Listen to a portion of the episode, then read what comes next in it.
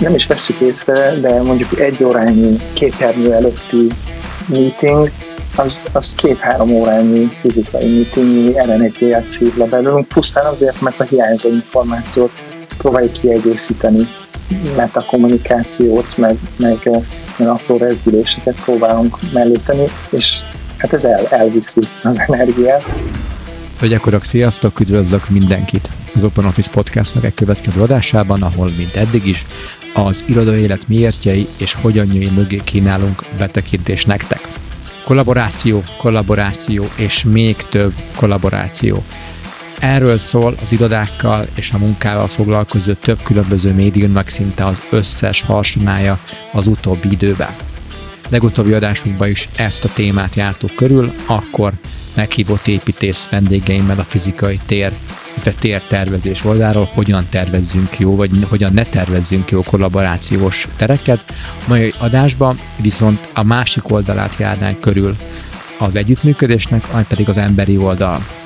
Hogyan tudunk együttműködni, miért is működünk együtt, kikkel, hogyan, mi a legjobb mód együttműködni. Akivel pedig beszélgettem ezekről, az nem más, mint Havasi Zoltán volt, a Beyond Partners-től. Köszönöm, hogy itt vagytok, én Palkovics Gábor vagyok, jó hallgatást az adáshoz, hajrá!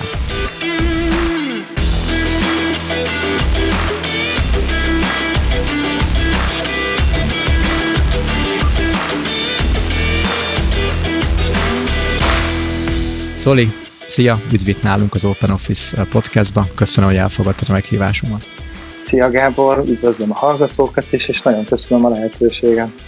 Amiért Zoli most uh, itt vagy velünk, az nem más, mint hogy hát fél éve, bő fél éve,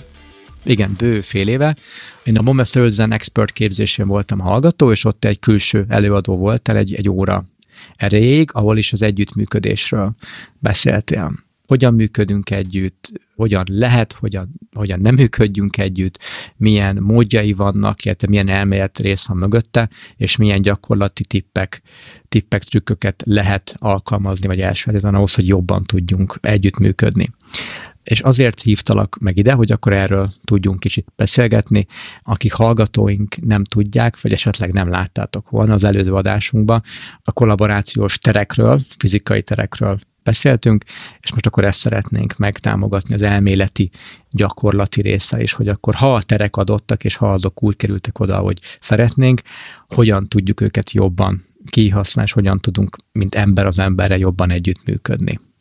Mit szólsz ahhoz, ha, ha egy gyorsan mesélsz magadról, hogy mit érdemes róla tudni a hallgatóknak, honnan jössz, mit csinálsz, és miért vagy te egyik legjobb ember erről a témáról beszélni? Köszönöm itt a megelőlegezett bizalmat. Az én múltam alapvetőleg az a kreatív szakmából van. Most már több mint 25 éve dolgozom a kreatív iparban, alapvetőleg ez a tércsünk reklámügynökséget. Mindig is érdekelt engem a kitalálás, az, hogy, hogy valami újdonsággal előállni, úgyhogy e körül kapizsgáltam. Amúgy végzettségemet tekintve újságíró lennék, tehát ilyen kommunikációs szakember, a, a közgázt azt nagyjából a, a statisztika és számvitel környékén feladtam, de nagyon tisztelem és, és valamennyire művelem is. Lényeg a lényeg, hogy alapvetőleg én, én alkotóként kerültem be ebbe a, a világba, szövegíróként, egészen egyébként társkreatív igazgatóságig vittem, viszont rájöttem, hogy vannak, akik sokkal jobbak ebben, és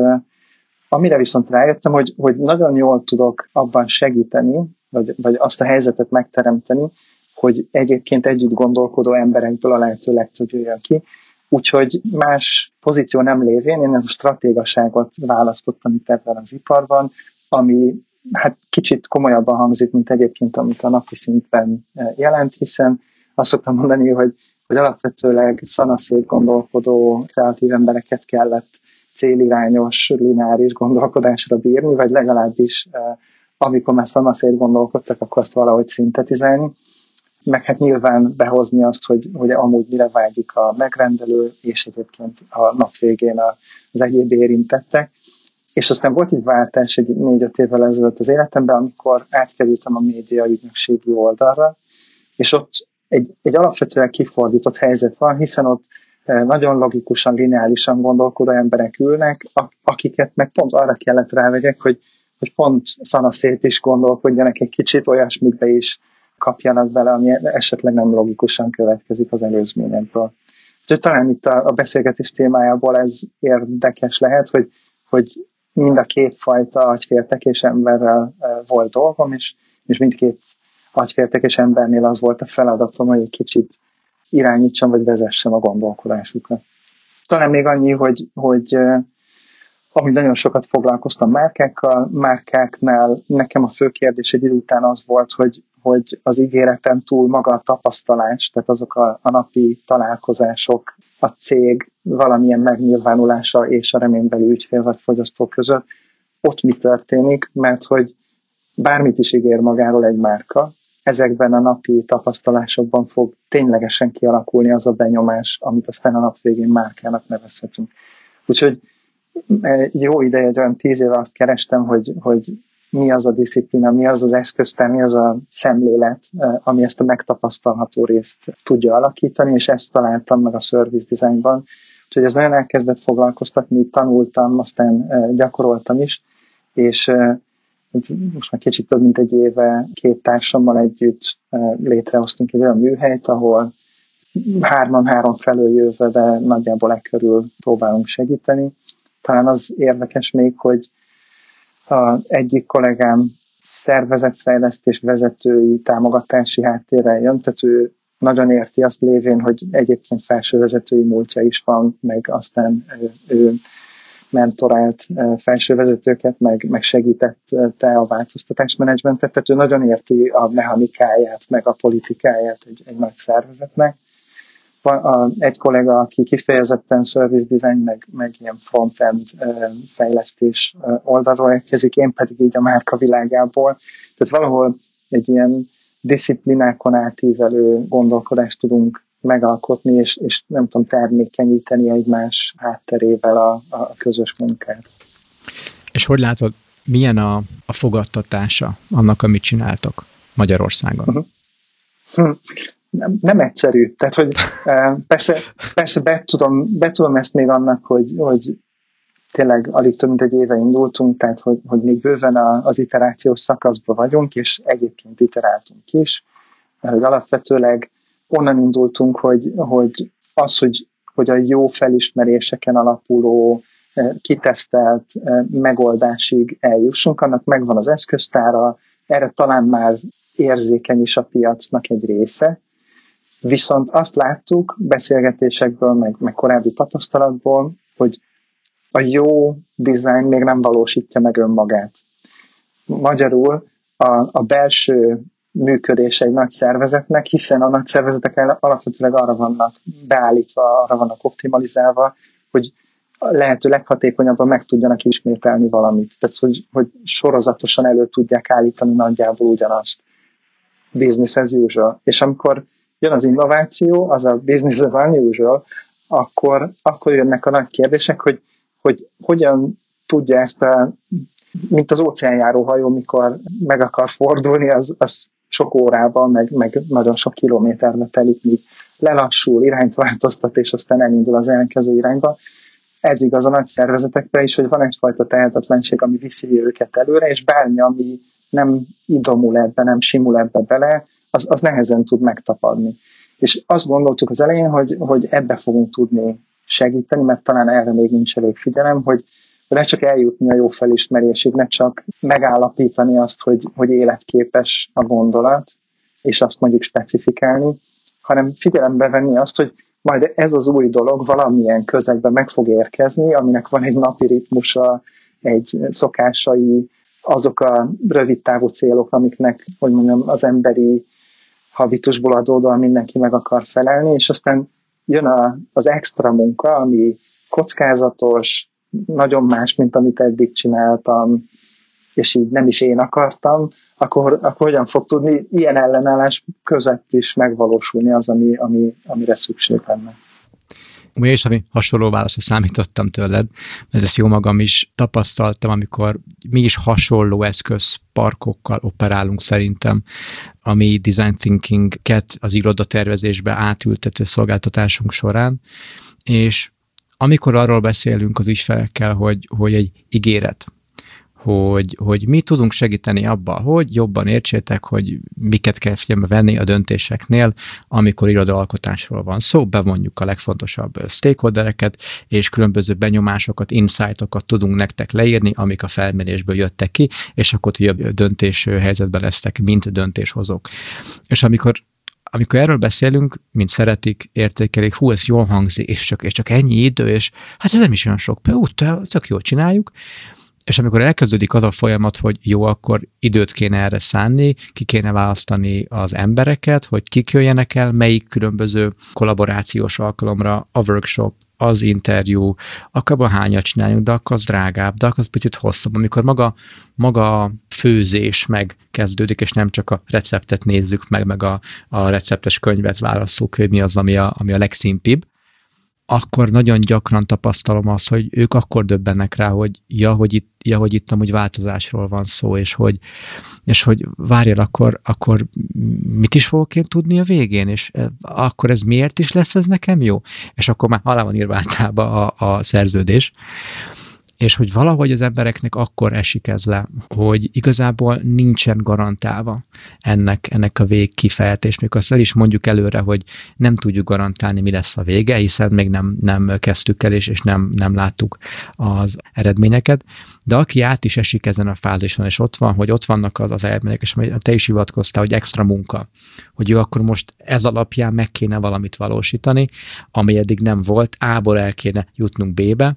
és ami szerintem szintén nagyon sokszor akadály, beismerni azt, hogy még ha burkoltan ki is mondták, de az A pont, ahol most vannak, az nekik nem jó. Szóval azért kértek segítséget, mert már B-be szeretnének lenni, de ez a kettő pont közötti út, és ennek a, a mi voltja, valahogy erről, erről nem igazán szeretnek beszélni, vagy, vagy mint hogyha azt hinnék, hogy hát az majd lesz valahogy, vagy hát fizettünk, azt majd te megoldod, ugye?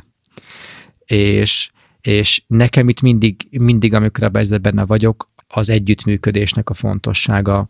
ugrik be a fejembe, hogy, hogy oké, okay, hogy amíg, amíg a tényekről van szó, mindenki érti, főképp, hogyha megfelelő nyelvet, megfelelő szavakat használja az ember a, az adott célcsoportnak, amit a legjobban ért, addig minden oké, okay, és minden simán megy. De amint áttérünk erre a pontra, hogy ez a, ez a, a piszkos munka, na akkor van az, hogy ja, hogyan is, és miért is, és akkor hány alkalom, és most mi van? És nekem nagyon megmaradt az, az előadásodból az, hogy amiközben te előadtál annó a momén, nekem ezek az élmények voltak benne a fejembe, és azokra adtál nagyon jó kapaszkodókat, és nagyon jó ilyen egy-két extra tippet, hogy ja, akkor ha, ha ezt így, ha én így átgondolom, vagy azt, ha én így fölvázolnám, ők lehet könnyebben értenék, hogy mit is, mit is kéne csinálniuk, vagy mi a legjobb következő lépés. És mit szólsz, ha most átérünk arra, hogyha röviden végigmegyünk azokon a pontokon, amiket annó ott bemutatta nekünk a MOMA és képzés során, és az első ilyen pont nekem az maga az az, hogy mi is az, hogy együttműködés, és mi is az ellentéte az együttműködésnek.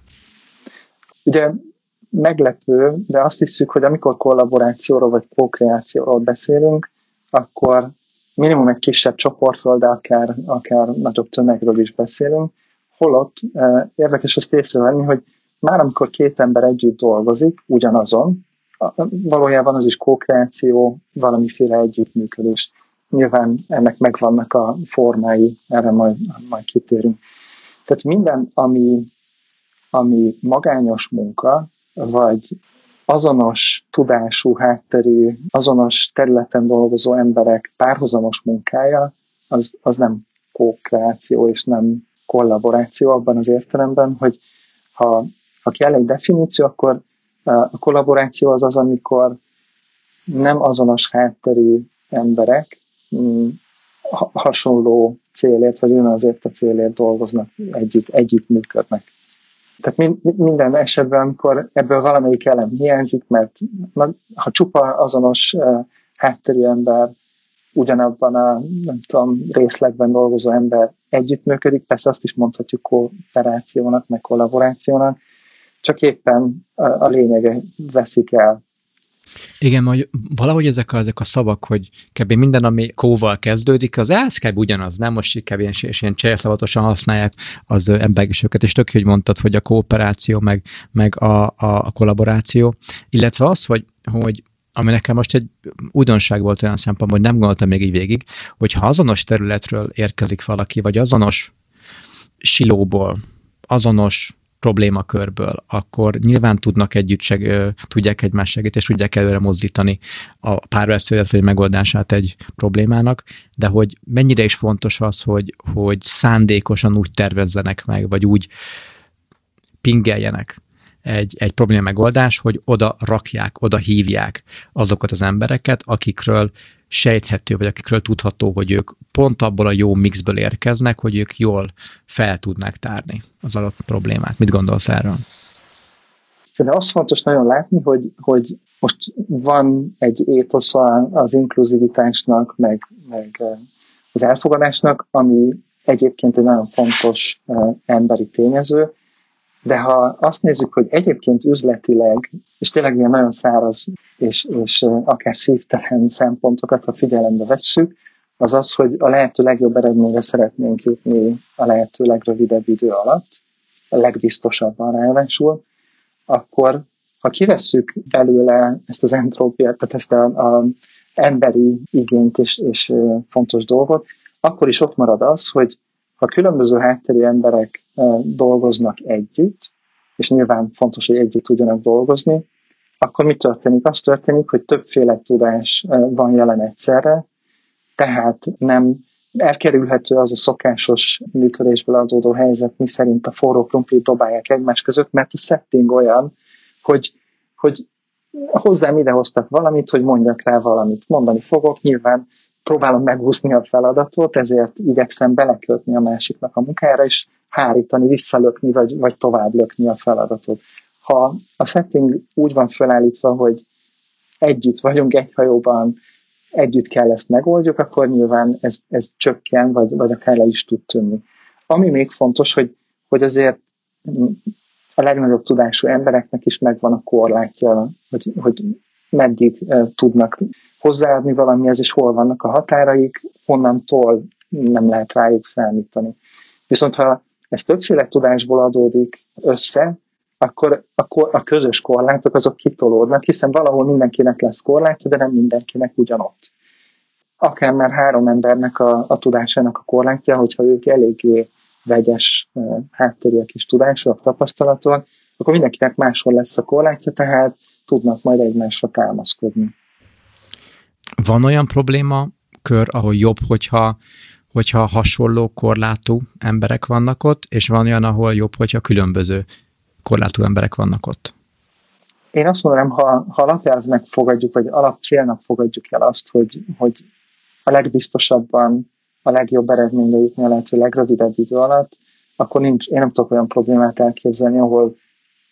ebben a setupban, vagy ilyen célok mellett jót tudna tenni a, a nem tudom, a egyívű, egy gondolatú embereknek a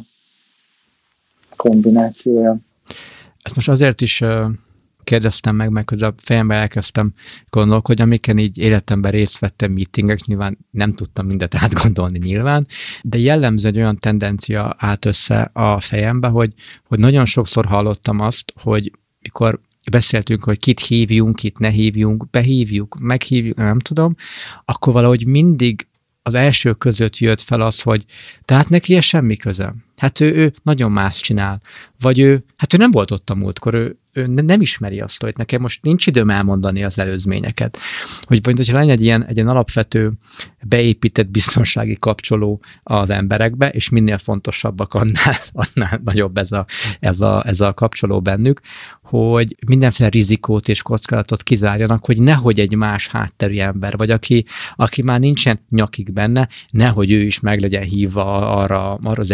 együttműködésre, főleg, ha más a beosztása, főleg, ha más osztály. Mint hogyha lenne egy ilyen alapvető tagadás, vagy, vagy, vagy ellenérzet az, az, az emberekbe, vagy akár félelem,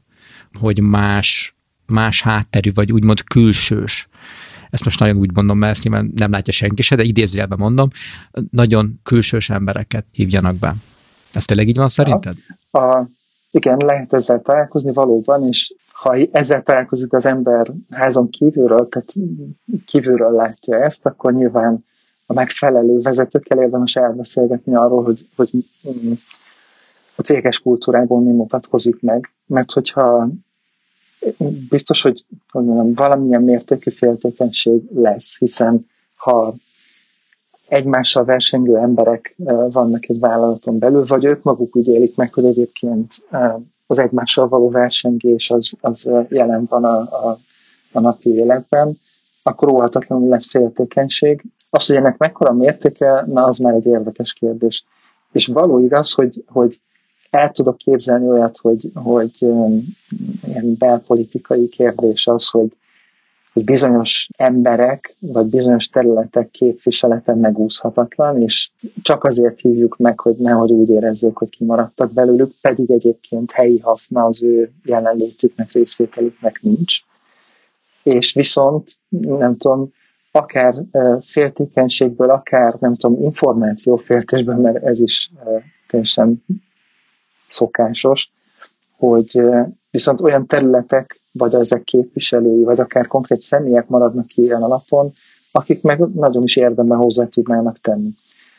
Azt lehet ezzel talán kezdeni, kívülről könnyebb, belülről nehezebb, hogy amikor az ember összeállítja azt, hogy ha, ha megvan az a kérdés, amin, amit együtt meg kell oldjunk, vagy ami, amire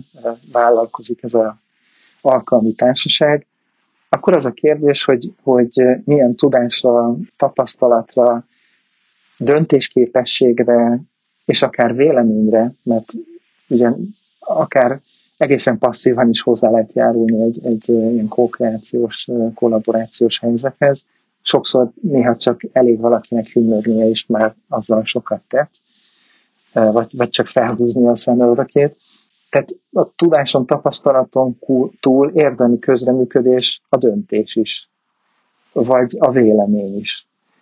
Tehát nem kell effektív munkát belerakni, sokszor a vélemény és a döntés is egy nagyon értékes kontribúció, és ezért fontos végig gondolni, hogy ahhoz, hogy ezt a kérdést a legbiztosabban, a legjobb eredményig eljuttassuk adott időkereten belül, ki mindenkinek a, a közreműködésére van szükség, tudás, tapasztalat, háttér, döntési képesség, és akár vélemény szinten is, és definiálni, hogy oké, okay, Béla azért jön, mert ő már látott ilyet. Kacsi azért jön, mert neki szoktak jó ötletei lenni. Eh, Kati azért jön, mert ő ismeri legjobban a, a végfelhasználót. Eh, és akkor nem tudom, XY azért jön, mert ő döntésképes, és egyébként hívjuk meg még ABC-t azért, mert az ő véleményük témától függően mérvadó lehet. De ha, ha definiálja legalább magának az ember azt, hogy kit miért hívok meg, már azzal segít, akár, és ezt tudja akár úgy is, hogy hogy mondjam, megelőzze ezt a, a, az alaptalan sértődést, és azt mondani, hogy, hogy ahhoz, hogy hatékonyan tudjon működni ez a csoport ebben az időkeretben,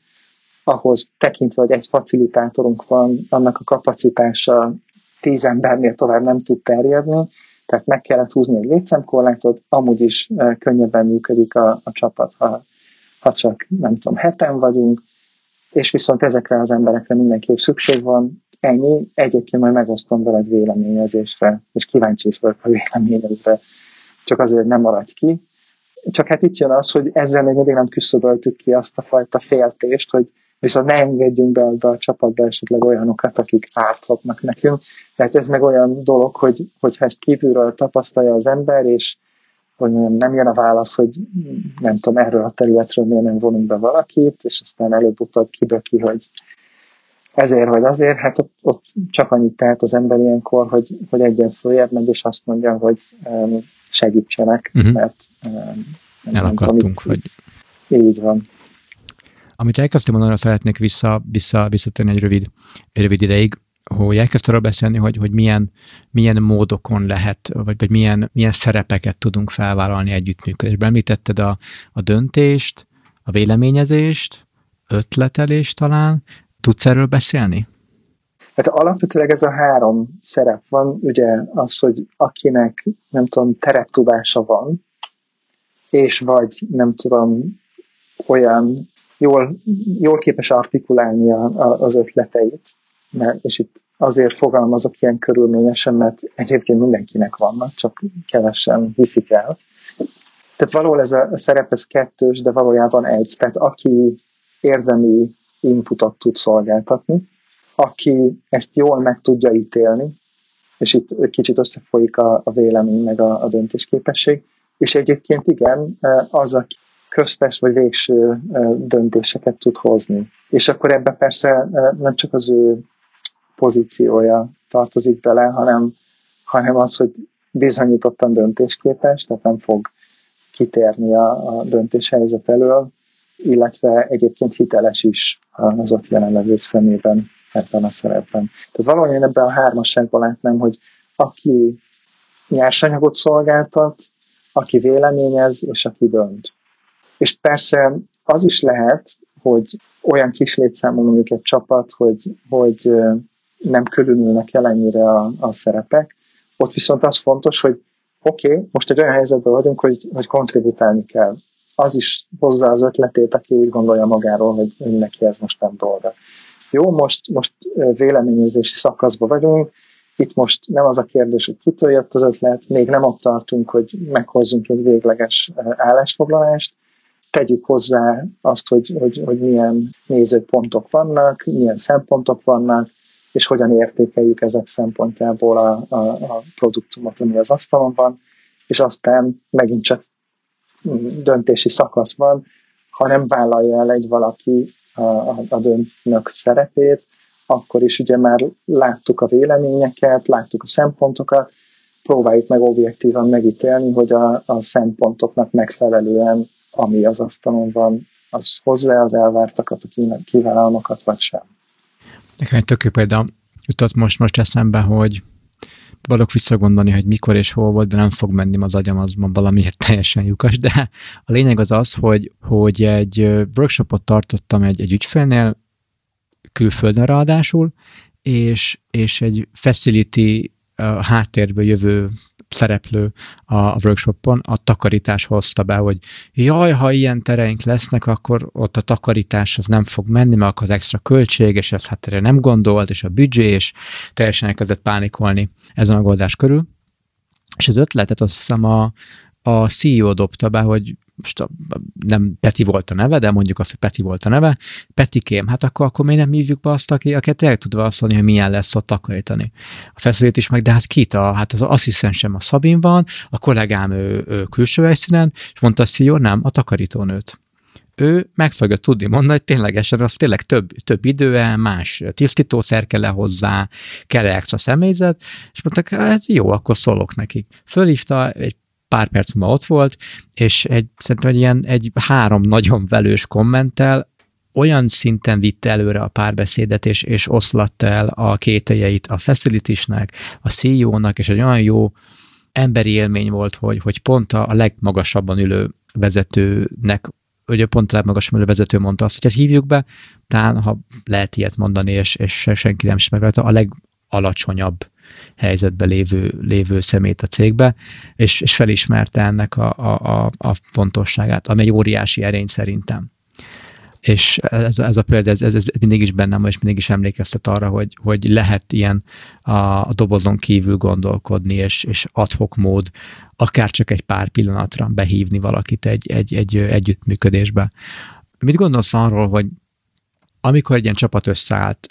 a, az együttműködő vagy, vagy kollaboráló csapat egy adott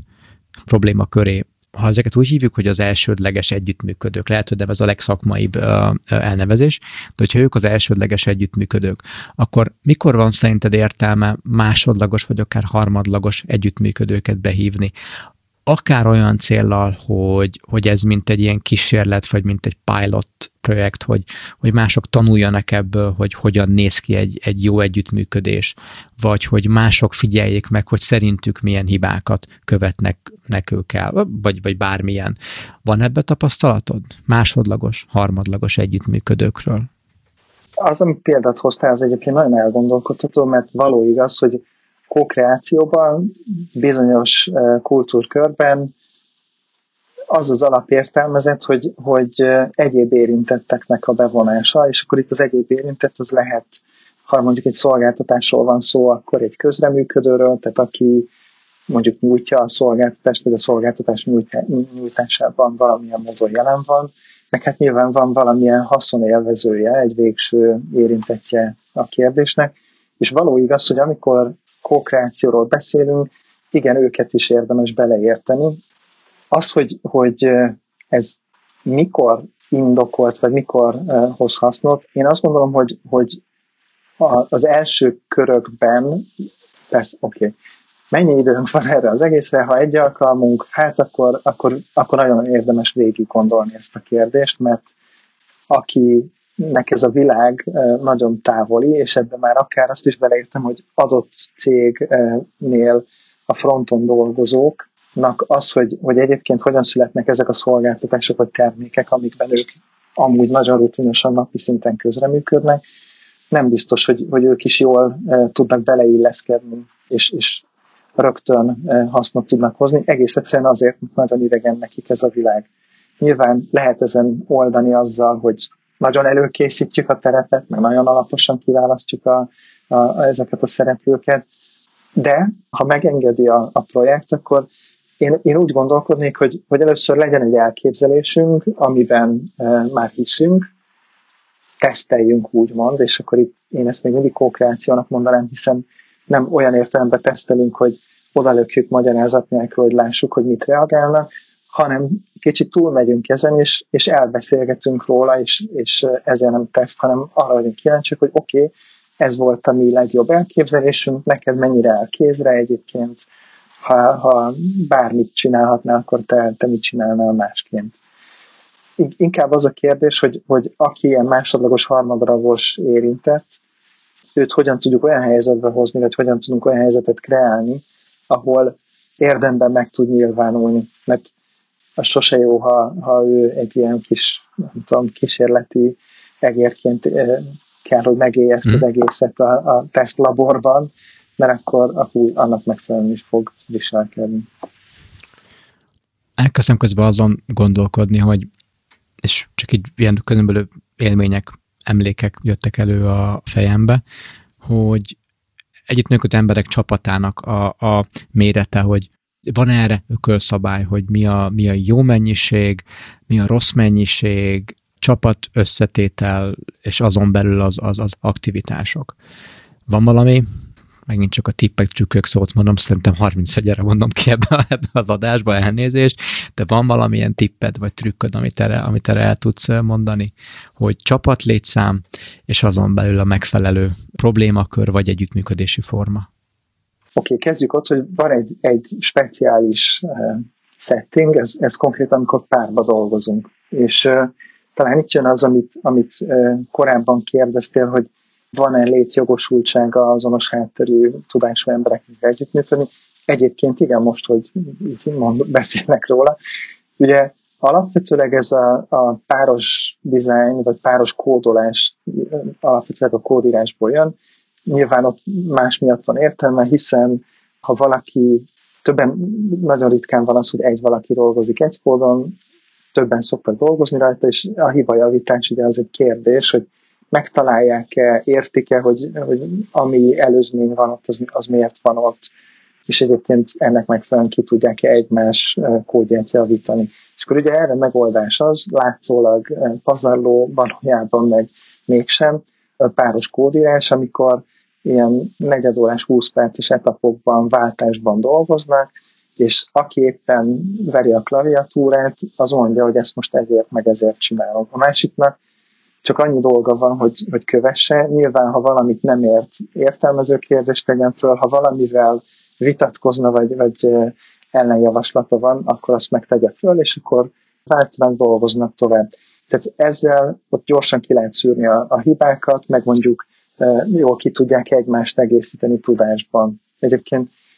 most, hogy erről beszélek, a legelemibb példája ennek az adatrögzítés, amikor manuális adatrögzítés volt, még a, a megszokott,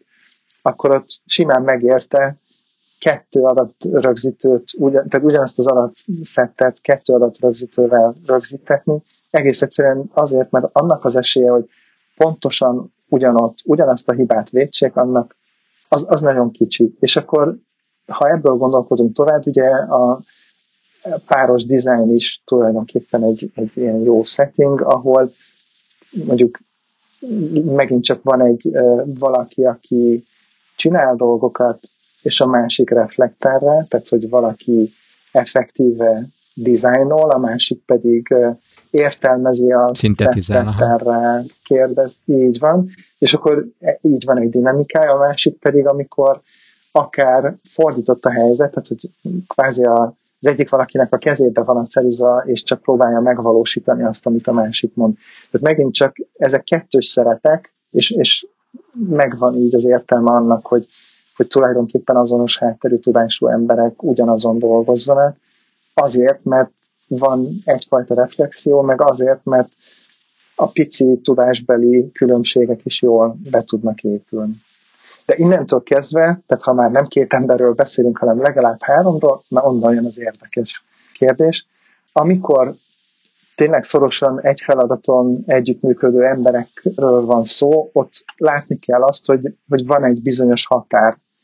ami én ezt én körülbelül öt embernél húznám meg, mert egész egyszerűen a hatodik, hetedik, nyolcadik embernek már van esélye elbújni. Tehát, és nem azért, mert, hogy mondjam, ez a szándékuk, hanem mert ilyen a setting. És ha valaki, nem tudom, kicsit is introvertáltabb egy ilyen helyzetbe, akkor ösztönösen átengedi a terepet, és nem az van, hogy mit tudom én, azért három-négy-öt embernél még nagyon feltűnik, ha valaki csöndbe van, de a hatodik, hetedik, nyolcadik embernél lehet, hogy már észre se vesszük. Tehát mindenkinek az van a... akkor a zaj, hogy nem tűnik fel. Így van, és egyébként mindenkinek az a megélés, hogy milyen jó élénk vita volt, itt mindenki beleszólt, kivéve persze, aki, aki fel, akit észre se vettünk. Tehát én azt mondom, hogy amikor szorosan együttműködő csapatról van szó, én azt olyan három-öt főben húznám meg, és nyilván persze lehet úgy dolgozni, hogy és egyébként párhuzamosan dolgoznak, akár ugyanazon a feladaton, akár egy másikon, ugyanilyen kis atomi e, csapatok. Tehát amikor e, autonóm egy csapat, tehát önmaga kell döntésre jusson, itt akkor ez nagyon adja magát, hogy a páratlan számú setup az szerencsésebb, hiszen ott nincs vagy-vagy helyzet, hanem óhatatlanul kitermeli e, magát egy, egy valaki, akinek állást kell foglalnia. Tehát ennyiből szerencsés az, hogy ez páratlan számú, és egyébként meg tényleg az a kérdés, hogy hány ember tud érdemben facilitálni. Mert egy olyan 8-10 főnél többel érdemben egy ember még jelenléti helyzetben se nagyon tud, vagy, vagy nagyon heroikus a, a, a vége, és az egy nagyon erős ember, aki ezt át tudja fogni. Igen. És főképp most, ahogy, ahogy erről beszéltél, eszembe jutott legutóbbi workshop, amit online tartottam, tök jól sikerült,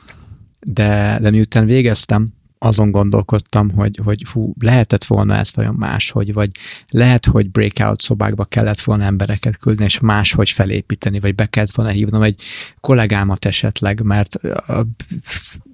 kilencen voltak a másik oldalon, kb. másfél óra, és igazából elégedett voltam, mert mindenki jött, tehát hogy, hogy tök jó ráébredések, kommentek voltak, tökölt az, az egész hangulata, de nem tudtam ettől a gondolattól szabadulni, hogy lehet, hogy még jobb lehetett volna, vagy még több kijöhetett volna, vagy, vagy minőségbe többet lehetett volna érni, hogyha breakout szobákba teszem őket, de ennek egy olyan technikai gátja tud néha lenni, attól függően milyen uh, online platformot használsz, van olyan előfizetésed, mekkora kijelzőn nézed, hány kijelzőn nézed, amit míg, míg élőben egy, egy pillanat eldönteni. Jó, ti öten, akkor egy szíves fél, ti hárman oda, ti ketten oda, és, és megvan. Tehát a, a fizikai térben és a személyes jelenlétsen annyira könnyű ilyen döntéseket a, egy másodperc alatt meghozni, és valaki fogja, és arrébb megy. Jó, arrébb ülünk, semmi gond. Jó, mi hozunk egy táblát, és elkezdenek írni. És az, az online világban, amire most ugye kényszeredetten mindenki él, akkor ugye szellemi munkát végez, szinte kizárólag, annyira macerás és, és nehézkes, és irodapiacon jelen lévő személyként óriási, óriási párbeszéd van, hogy akkor vége az irodáknak, személyes jelenlét, full home office, ne home office, hibrid működés, stb. És, és valahogy amikor az indokokról kerül szó, nagyon sokan mondják azt, hogy de a cégkultúra, de a céges ígéret, meg az, az, az emberi kapcsolatok, a személyes jelenlét, hát az kell, mert emberek vagyunk, és én megörülök otthon, nekem kicsi a lakásom, nekem van otthon gyerek, nekem túl sötét van. Tehát ilyen, ilyen inkább komfort, meg a, a Maslow piramis alján lévő tényezőkkel szokták emlegetni, hogy miért találkozzunk, vagy miért ne, ne találkozzunk, vagy ne az irodából dolgozzunk, és nagyon kevesen beszélnek arról a talán szabadságról, vagy, vagy pont az, az együttműködés kapcsán a, a hatékonyságról és az, és az opciókról, amikor, ez a, amikor ez, a, ez a kérdés felmerül, akkor virtuális, meg, meg hogy hibrid működés, és ehhez hozzátesszük azt, hogy költség. Nyilván a fizikai tér az költség, sokkal drágább, mint a virtuális, ha most mindent hozzáadunk, és talán nem esik elég szó, vagy nem, nem esett még eddig elég figyelem a, az együttműködés minőségéről, a tényéről, hogy lehet és működik, ez, ez tény, de szerintem az az egy év Covid, bő egy év Covid ezt bemutatta nekünk, de a miensége és a, a minőség, szerintem erről erre még nem, nem döbbentünk rá szerintem, hogy mennyire is számít az, amikor személyesen tudunk találkozni. Neked mi a tapasztalatod ezzel? Hm. Jó introvertáltként én azt mondtam, hogy és még talán egy hónappal ezelőtt is ezt állítottam nagy büszkén és örülve magamnak, hogy hát tulajdonképpen eljött az én világom, tulajdonképpen ami hiányzik, azt még így túlélem, de én nagyon szeretek így belebújni, a saját gondolataimba el pöszmögni dolgokon, és ha nagyon nagy igényem van rá, arra úgyis van elég meeting, ami, ami ezt a fajta interakciós igényt nekem bőven kielégíti, de azért most már nálam is eljött az a pillanat, amikor, amikor én nagyon vágyom arra, hogy, hogy pontosan azokat a korlátokat, azokat a nehézségeket, amit ez a helyzet teremt,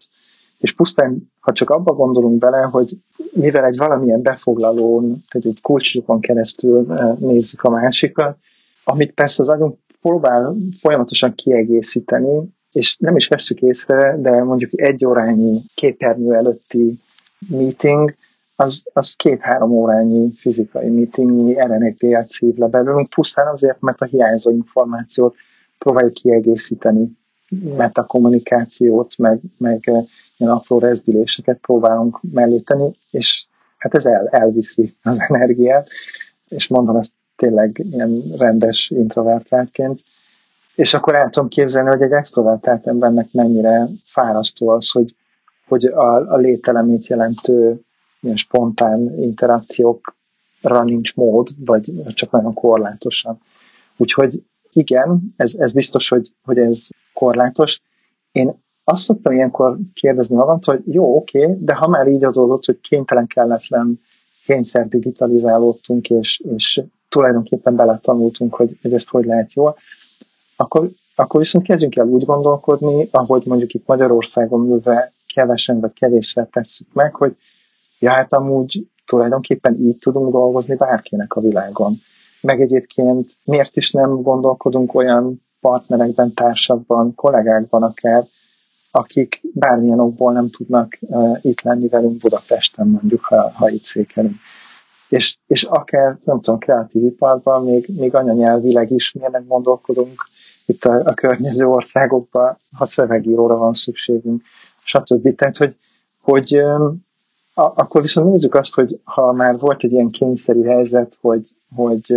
amúgy egymást jól ismerő emberek kénytelenek voltak elszenvedni azt, hogy nincsenek nap mint nap egymás közelében fizikailag, és ennek azért van tanulsága, negatív is, meg pozitív is,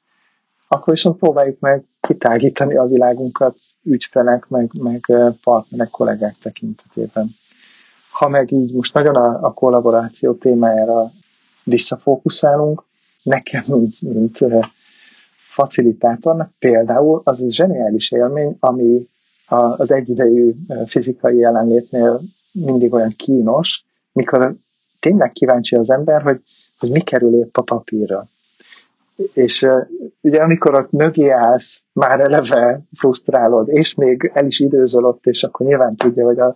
a macskakaparással rögzített butas, butasságait nézem, mert ott, ott megölöm a bulit, és tudom, hogy annyit úgyse tudok ott lenni, hogy érdemi visszajelzést kapjak, legfeljebb annyit észlelek, hogy ő most elakadt, vagy töpreng, és azért nem kerül semmi a papírra, és akkor tudok bátorítólag jelen lenni, amit fizikailag meg tudok tenni. De mondjuk, ha egy, egy digitális whiteboardon mindenki éppen magába dolgozik, én az egészet egy az egybe tudom Mi, nézni. Mindent látsz. Minden szó kristálytisztán ott van. Ez igaz. Anélkül, hogy frusztrálnám a, a szerencsétlen résztvevőket. Ez igaz, és nekem is ez a, ez a megoldás állt, állt össze a fejembe, hogy sokkal, sokkal, sokkal inkább fel kell venni egy új, nem is új szerepkör, de ki kell egészíteni a saját házigazda vagy facilitátor szerepkörömet. Egy, tehát nem is a, a szerkesztő a, a, a legjobb szó erre, de sokkal inkább előre kell gondolkodjak, és olyan leginkább technológiai eszközöket vagy opciókat előkészíteni, hogyha kell, akkor csak be tudjam kapcsolni, és a másnak el tudjam mondani, vagy, vagy leírjam egy kis mini doksiba, amit bemásolok a chatbe, hogy, hogy így kell használni a, a breakout szobát, vagy jó, most akkor egyéni feladat, három perc, kirakok egy stoppet, tehát hogy ilyen olyan, amit amúgy élőben kiállok és mondom, és a kezemmel mutatom, és, és mindenki rám néz, és a, a fizikai térben egyértelmű, hogy hol vagyok, hiszen hallják, de a digitális térben, ahol ugye, ahogy te is mondtad, egy, egy, egy kulcsukon keresztül nézik a másikat, egy, egy fél nyakforgatás, és már teljesen más néz. A tévét, a kutyát, az ablakon kinéz, a cipőjét, elgondolkozik, és már nincs is kvázi ott, még hogyha hallja is, de, de sokkal könnyebben el tud a figyelme vándorolni, és én is, amit, amit te is szerintem mutatál, hogy egy órányi online meeting kettő-három órának is felel meg, hogy ami, ami személyesen két óra simán belefér, és nagyon pörgős, és nagyon jó élmény, az online hát egy óra, de, de maximum másfél, az emberek már annyira elfáradnak, és egyszerűen látszik a kis ekkora icipici mini, mini fejeken is, hogy így csukódik le a szemük, nincsenek ott jelen, és hogy nem tudnak annyira figyelni. Pedig nem voltam úgy megterő a feladat. És hogy ami nekem egy tök jó tanulság volt a, a, a Covid-ba, az pont ez, hogy, hogy, hogy különbség van, ha valamit más közegbe, más platformon kell csinálni, még ha az aktivitás ugyanaz, és minden le van másolva, és ugyanúgy néz ki, és ugyanúgy működik, és ugyanannyi idő maga a kis, a kis mini aktivitások, de mégis teljesen más élmény, és máshogy kell hozzáállni, és máshogy kell kezelni, vagy szerkeszteni. Ez egy óriási, óriási tapasztalat volt nekem. Egyébként, tehát például tényleg ugyanazt várni egy, egy virtuális workshoptól, mint egy fizikaitól nyilván nem lehet. Viszont ha már virtuális, akkor ugye ott az aszinkron együttműködés, tehát amikor, nem tudom, inputokat vagy reflexiót nem egy időben vársz a többiektől, az, az itt tök jó platform. Most itt belegondolva, ezt teljesen ösztönösen én csináltam fizikai térben is, tehát hogy, hogy amikor nem tudom, akár gondolatokat, vagy gondolatokra adott reflexiókat gyűjtöttem. Sokszor használtam magát a fizikai teret erre, tehát nem egy Google Drive-ra feltöltött Google Docs volt, amit kommenteltek, hanem egész egyszerűen kiraktam valamit, egy kérdést, vagy egy gondolatot, és hozzá lehetett szólni. És akkor ezeket nyilván olyan helyekre helyeztem el, ahol sok mindenki megfordul, és mondjuk belefér az, hogy, hogy valami mással foglalkozzanak fejben, meg, meg fizikailag, étkezőben, folyosón, de még akár mosdóban is, ha olyan volt a téma. És ezek tök jól működtek, és valószínűleg megint csak erre majd egy, emlékeztetni kell magunkat, hogy amit most aszinkron kollaborációban mindenféle kollaboratív eszközökön megszoktunk, azt vissza lehet hozni a fizikai térbe, és akár ugyanolyan jól tud működni. Amit mondtál, azzal, az abszolút értetek, és, és egy csomó tök jó ötletet adtál. Ami, ami viszont mellette egy a, a, ez az angyal, és az ördög mellette, meg ami, ami lehet csak nekem kihívás, és akkor mondd el, hogy hogyha ezzel te nem szenvedsz, de hogy amikor, most ez nem a legjobb szó, de amikor eladjuk, vagy, vagy amikor, a, amikor a sales folyamat van, hogy akkor mi is az, amit az ügyfélnek eladsz, mint szolgáltatás. Hívjuk azt service design, analízis, munkatér audit, vagy, vagy design thinking, vagy, vagy bárminek, akkor hogyan hype föl, vagy hogyan éred el azt, hogy az ilyen random ötletek, hogy akkor jó, én majd ki fogok rakni az irodádnak hat különböző pontjain egy ilyet, vagy majd random küldök egy e-mailt a, a fókuszcsoport tagoknak, hogy ez, ez mindig igazából a, a, a bizonytalanság érzetét táplálhatja a másik félbe, hogy nincsen pontos terved, random ötletek, és maga ez a, nyilván mi ugye a bizonytalanságot, vagy a, a problémáknak a megoldás egy bizonytalan előre nem, nem látható végkimenetelét áruljuk, az, az eszközparkok biztos, a személyek biztosak, az idő az meg ugye kötött, meg a pénz az nyilván kötött benne, hogy akkor mi mennyibe kerül és mennyi idő lesz, és kik vesznek valószínűleg benne, benne részt. De ami a kérdésem mögött az az, hogy, hogy neked mi a, a tapasztalatod, hogy milyen, milyen jó módszerek vannak arra, hogy ezt a bizonytalanságot talán az igazi valójába bemutasd, vagy akár, hogy, hogy álcázd az, az ügyfél előtt, és ő csak utólag vegye észre, hogy amikor már ott van a tök jó eredmény, hogy amúgy ez egy, ez egy, ez egy adhok, részben adhok alakult folyamat volt. Uh-huh. A, talán a legjobb, hogyha scoping workshopot tart az ember azzal, hogy nyilván ezt ajándékba adja az ember, vagy, vagy letudható a, a majdani megrendelésből. Egész egyszerűen azért, mert ott egyáltalán kiderül, hogy, hogy mindkét fél alkalmas rá, tehát hogy, hogy megvan-e az a szükséges kémia, ami amúgy elengedhetetlen lesz egy ilyen jellegű együttműködésnél. Illetve ott van a, a, rögtön a bizonyíték is, hogy egyébként, ha, ha egy kicsit hagyod magad, vázi, mintha ha beülnél egy tandem ejtőernyőbe, vagy, vagy valaki mögé kapaszkodnál a sárkányrepülőn, és csak ennyit, ennyit tudsz tenni, hogy elhiszed, hogy majd épségbe fél, földre érünk. Ha megvan ez a tapasztalásod kis kockázat mellett, akkor talán egy egyel merészebb leszel, és akkor legközelebb... Egy így van, így van. Tehát én azt gondolom, hogy talán erre, ennek a feloldása az a legjobb, ha, ha találsz egy olyan apropót, ahol ezt élesben, élőben ki lehet próbálni, és talán erre a scoping a, a, a legjobb helyzet, hiszen ott még mindketten próbáljátok megérteni te azt, hogy egyébként mire van szükség, ő meg azt, hogy, hogy te mit tudsz majd hozzátenni. Nekem erre mostában a módszerem az volt már annyira az online meetingeket, nem az, hogy unom, csak így, így bizarr, mikor ülök a hálószobámba, a másik fél meg az ő, ő hálószobájába, és próbálunk komoly dolgokról beszélni, hogy mostanában azt, azt szoktam csinálni, hogy akár csak az első meeting, az, az első találkozásán és az ügyfelel, én már egy, megyek egy, egy feltételezéssel, egy, egy ö, szorival kvázi, hogy kedves ügyfél, én elképzeltem, hogy te engem megbíztál arra, hogy Nyilván ezt az alapján teszem, hogy tapasztalat alapján tudom, hogy kb. milyen jellegű problémákra tudunk mi segítséget nyújtani. Leírom ezt a sztorit, leírom, hogy hogyan oldanám meg, nagyjából mi lenne az idő, mi lenne az az összeg nagyjából, és hogy mik történnének, vagy vagy éppen mik nem történnek, és utána megkérdezem, hogy, hogy mennyire szimpatikus ez, mennyire érezni az, hogy ez, ez, ez amúgy megoldás lenne, illetve hogy mennyire lőttem mellé, mennyire valódi ez a problémakör, és a meg, az elképzelt megbízás, amit leírtam. És akkor tök jól, tök jól emberi szinten elkezdünk beszélgetni, és nem a, az ilyen óvatos, politikailag korrekt szavak mögé próbál mindenki bújni, hogy, hogy nehogy túl sokat mondja, de nehogy keveset, meg most hogyan mondjam el, hogy nem tudom, mit akarok, és a többi, és a többi, és a többi. Nekem ez mostanában ilyen számon működik. Talán ez kicsit nem pont az, amit mondtál, de nekem most a kettő között összeállt a fejembe egy párhuzam hogy így, így kézökkenteni, vagy így tesztelni a másikat talán kicsit ezre, ezre a jó szó. De egyébként valószínűleg ez is működik, hogy, hogy egész egyszerűen kendőzetlenül elmondod, hogy már pedig ez a fajta dolog, ez úgy működik, ha hajlandó vagy elfogadni a bizonytalanságot, ha tudod, hogy egyébként eh, nagyon más lesz, mint amit megszoktál, ha azt is tudod, hogy az eredmény folyamatában alakul ki, és egyébként azt majd implementálni, az még egy külön történet lesz. Tehát az is működik, hogyha... Őszintének lennie. Mert aki, eh, hogy mondjam, úgy összerezdül, vagy, vagy tagadásba megy át, hogy, hogy eh, akkor legalább, legalább kiderült neked, hogy valószínűleg nem, fogná, nem tudnátok jól együtt. Kiül a másik oldalon.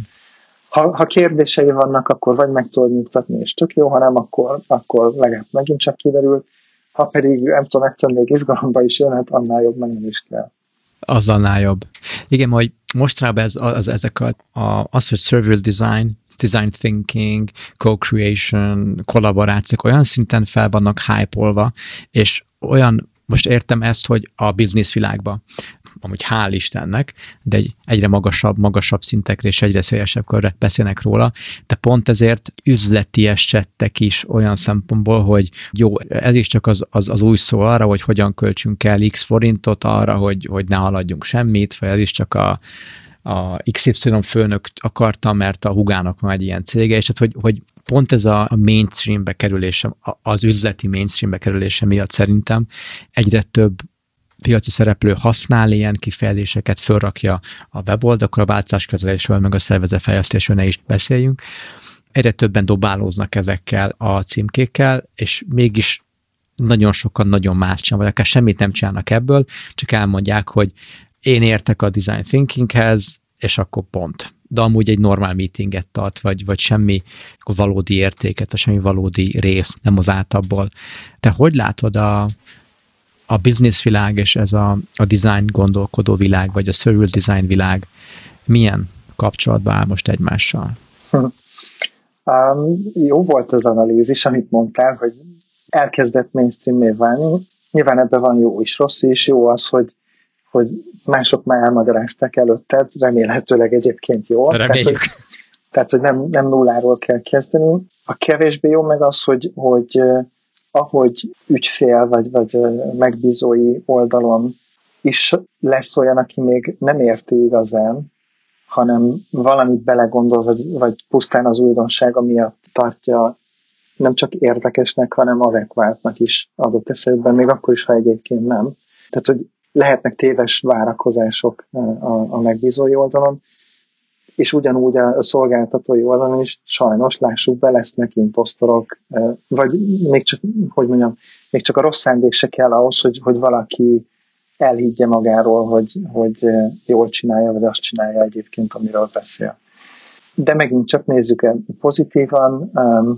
ha megbízói oldalról van tévedés, azt viszonylag hamar rendbe lehet tenni, mert akkor elő kell venni, nem tudom, a 300 szavas magát, és akkor azt mondani, hogy ha, ha egyébként van elképzelésed arról, hogy mi lehet a megoldás a problémádra, akkor nincs szükségünk egymásra, mert amiben mi utazunk, ott az elején még nagyon nehéz, vagy képtelenség megmondani, hogy, hogy mi lehet a jó megoldás. Ha egyébként, nem tudom, a problémádat, e, jó, a problémák lényegét jól meg tudod ragadni, és nem csak azt hiszed, hanem tényleg, akkor megint csak valószínűleg nincs szükségünk egymásra, mert, mert tudod, hogy mivel áll szembe ha két, legalábbis kételyek vannak már a problémával kapcsolatban, akkor lehet, hogy van miről beszélgetni. Tehát valószínűleg az segít, hogyha a zsargont kiveszi az ember, és megpróbál épkézláb hétköznapi konyha nyelven beszélgetni, mert ha még azt is félreértik ugyan, mert félre lehet, de legalább kisebb az esélye. És, és megint csak aki keresetlen szavakkal el tud valamit mondani, az valószínűleg érti is, tehát te magad is megbízható vagy, vagy meggyőzött tudsz úgy lenni. Igen. Szóval az adásidőnk végére értünk nagyjából. Uh-huh. Maradt-e benned bármi, amit még el szeretnél mondani? A kérdés, hogy neked érdekes-e, ugye ott az előadáson meséltem a, a, a sosem ideális létszámú csapat ja, igen, igen, igen, helyzetéről, igen, igen, igen, igen, igen, a kezeléséről ha ez egy érdekes momentum, akkor talán még arról. Tehát akkor mi az a sose ideális csapat létszám? Hogy is, hogy is van ez? Vannak tudományos kutatások arra nézvést, hogy, hogy egy csapat teljesítménye, mondjuk úgy a, a kreatív output, annak a, a minősége, milyen tényezők hatnak, és a sok tényező mellett az egyik egyébként a létszám is. Ezt ők relatív létszámnak definiálják, mert nyilván attól függ, hogy mi és mekkora a feladat, de hogy van egy relatív létszám, amire van nyilván egy ideális válasz, csak hát az élet az, az ritkán ideális, vagy túl sokan vannak egy csapatban ahhoz képest, ahányan ideálisan lennének, vagy túl kevesen, és nyilván mind a kettőnek megvan a, a hátulütője. A kis létszámú, vagy az ideálishoz képest kisebb létszámú csapatoknál egyébként megvan az az előny, hogy ott nehéz elbújni, ott nincs lazsálás, ott, ott oda kell tennie mindenkinek magát, hogy sokkal inkább maguknak érzik egyébként a feladatot, tehát elkötelezettebbek, meg, meg felelősség tudatosabban állnak hozzá a, a feladathoz. A motiváció nő. Így van. És ezt akár lehet mesterségesen alakítani, hogyha érted, hogy, hogy ki mindenkinek a tudása tudna közreműködni, akkor szabd őket kisebb csapatokra, hogy, hogy jobban érzeszék magukon a, a nyomást. Nyilván, ha, ha nem tudják, hogy a másik csapat pont ugyanazon dolgozik velük párhuzamos, akkor még inkább. Tehát úgy van, hogy ha mi most ezt itt hárman nem oldjuk meg, akkor itt a világ vége. Kész, akkor mindenek vége. A, ami még jó, hogy, hogy sokkal inkább képesek azonosítani azt, hogy ki milyen szerepben van. Tehát tisztábbak a, a, a szerepek egymás között. Ugye a nagy csapatnál meg nyilván megvan az a fajta sokszínűség, meg, meg biztonsági érzet, hogy nem nyomja őket agyon a, a feladat, ugyanakkor könnyebben elbújnak, kevésbé érzik magukének a, a feladatot, és egyébként nem is feltétlenül annyira tiszták a szerepek. Nyilván itt meg arra kell ügyelni, amit mondtam is, hogy, hogy sokszor akkor azt kell mondani, hogy jó, most egy olyan szakaszra értünk, ahol már nem imputálni kell, hanem véleményt, nézőpontokat behozni véleményt, és aztán meg utána meg most meg egy döntési szakaszban vagyunk, tehát valahol ott meg ezt kell tudatosítani, hogy szétválasztani folyamatban a, a szerepeket. Igen, ez, ez tök érdekes, hogy ez megint egy olyan aspektusnak tűnhet, hogy és most inkább azt kérdezem el, amik egy belsős ember, mondjuk amik egy emlékszem, mikor még így karrierem elején voltam, és nekem kellett összejönni egy meetinget, és rám bíztek, hogy döntsem el, hogy kit, kit hívok meg, és csak annyit mondtak, hát, hogy mindenkit. Aki, aki számít tettől, hát akik a múltkor ott voltak, meg még ez, de rád bízom, csináld. És akkor ültem a meghívót, és így 20 percig, hogy meghívjam, ne hívjam, de mi van, de, de, de, de, de, de hogy, és akkor úristen, ez megkössett, és vajon most ez tőlem függ. És, és el tudom kezdeni, most is nagyon sok ember van, van ez egy, amikor tényleg Főképp, amikor tudja, hogy van súlya annak a meetingnek, és, és megsértődik a másik, ha nem hívom. Vagy tudom, milyen elfoglalt, most nem akarom hívni, mert mi van akkor, hogy ha ő nem is. És, és erre nyilván a, szerintem a legjobb megállás az, amikor tényleg van egy konkrét cél, és az érti az is, aki, aki ebbe a, a meghívó szerepbe van, hogy mi is a célja annak az alkalomnak, amit külsősként sokkal könnyebb elmagyarázni, vagy, vagy kvázi eladni, vagy a package része, ugye, hogy, hogy mi, mi is a célja az együttműködésnek. De aki most minket hallgat, és, és mint, mint cégen belüli ember próbál próbál probléma megoldás fele vinni csapatokat, vagy, vagy embereket, vagy, vagy táplálni ezt a féle együttműködést, annak tudsz valami ta- jó tanácsot adni? Ugye, amikor nem is lehet mindig ideális mennyiséget összerakni a csapatba, de ami tanács szinten működhet neki hogy hogyan, kit hívjon, kit ne hívjon? Mhm. Mindig azt érdemes tisztázni először magadban, hogy miért van szükségem több ember közreműködésére adott kérdésben vagy helyzetben. Mi, mi a nagy, nagy megoldandó kérdés, és azon belül mi a, a várakozás azzal szemben, hogy itt most több mindenkit involválok. Ha ez megvan, akkor, akkor tudom, hogy itt most, nem tudom, az lesz a kritikus, hogy a vélemények sokféleségével garantáljam azt, hogy, hogy a lehető legtöbb szempont merüljön föl. Vagy az lesz a kérdés, hogy, hogy minden érintettnek a szempontja, aki adott kérdésben vagy dologban érintett, az az asztalon legyen. Vagy az, hogy, hogy hitelesítsem azt, ami, ami produktumot előáll. Tehát mindig lesz, hogy miért kritikus az, hogy, hogy itt most nem egy, nem tudom, egy dokumentumot küldök körbe véleményezésre, hanem egyidejűleg vagyok kíváncsi embereknek a hozzájárulására, és ha értem, hogy, hogy mi, mik az én, vagy a, a helyzetből adódó szempontok, célok, akkor akár ezt lehet is kommunikálni, hogy személyesen, tehát egyesével azt mondani, hogy, hogy nálad